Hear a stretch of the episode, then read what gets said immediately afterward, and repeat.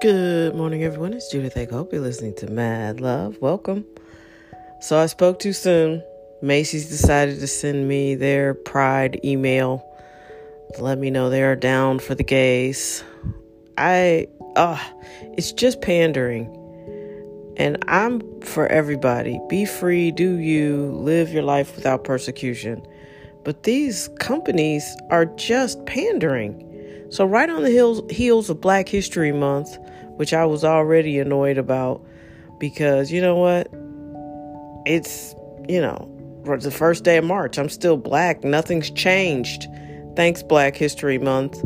And then, uh, you know, uh, then you get what? What was? Oh, Juneteenth now is a thing, which is insulting to me because it's like just because you're aware of it now, that doesn't mean anything. It just it doesn't change anything. And so then you have pride, which I understand. If you're gay, this is a big deal. Like you should be proud of you know, being able to be who you are. That's great. But why why is that a marketing opportunity for these companies? And so pride lends itself to the rainbow, so now all of a sudden everything is a rainbow. You know, look at your apps on your phone. Some of them have gone rainbow. Uh, all the logos on television stations, some of them have gone, lo- uh, gone, you know, rainbow. It's just, I just don't understand it. It feels fake. And I don't like fakeness. It really bothers me. I don't like liars. I don't like fakers. I don't like anything that's not authentic. And uh, some of this just smacks of, you know, opportunism so you're just gonna use it to advertise something. I don't like that. I'm sorry, that just bothers the crap out of me. And so, yeah. And you know, the things that bother me make it to this podcast. So, anyway, 10 years ago today, I was pretty sick. I actually was headed towards the hospital. And, um, yeah, I don't know. I've changed my life in a lot of really effective ways since then.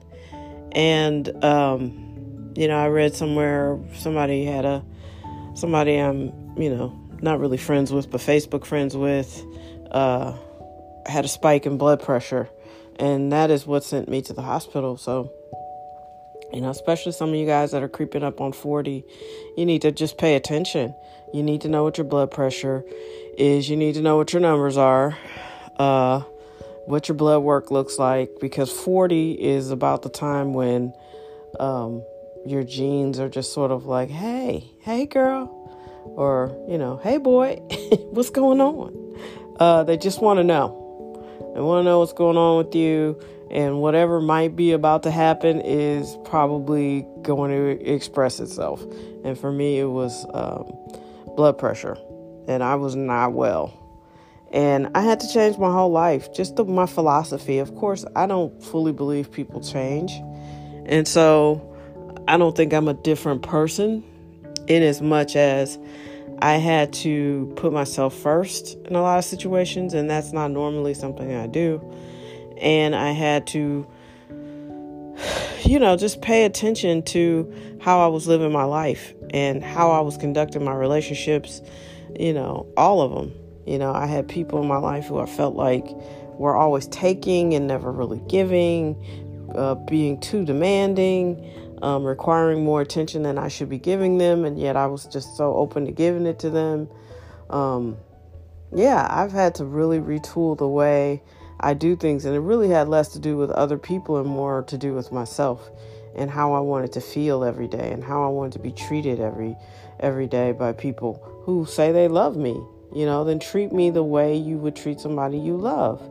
It it really isn't that complicated but it's a good reminder to always think about how you want to live your life, what's best for you, and putting yourself first. And I think sometimes, especially women, feel like that's too selfish. You can't do that.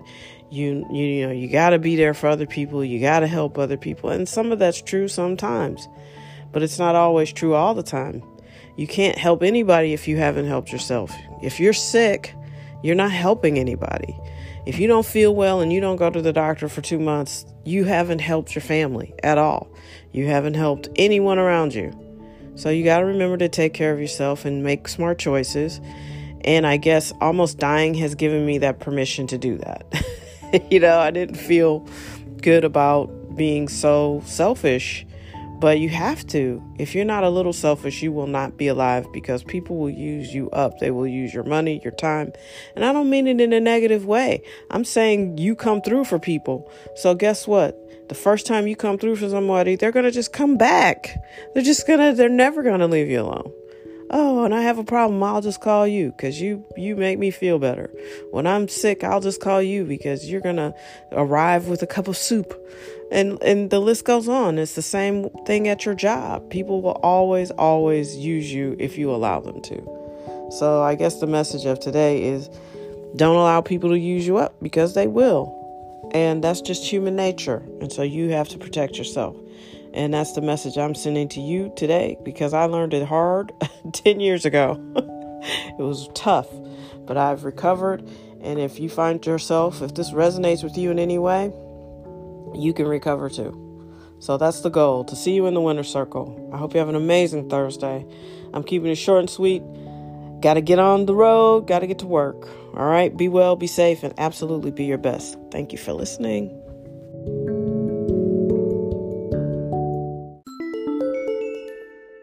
What are you waiting for?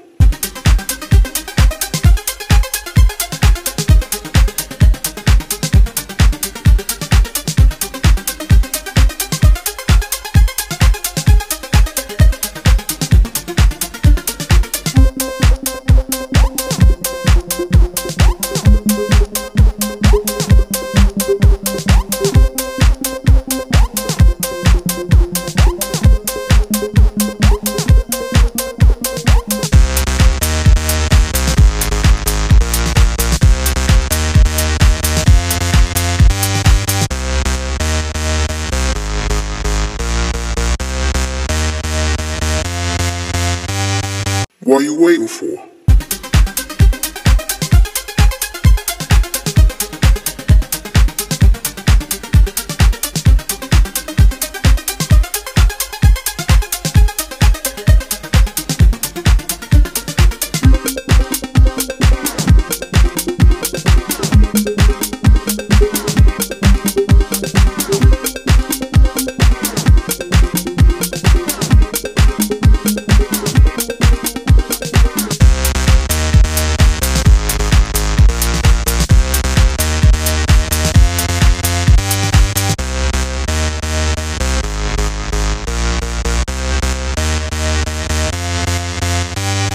What are you waiting for?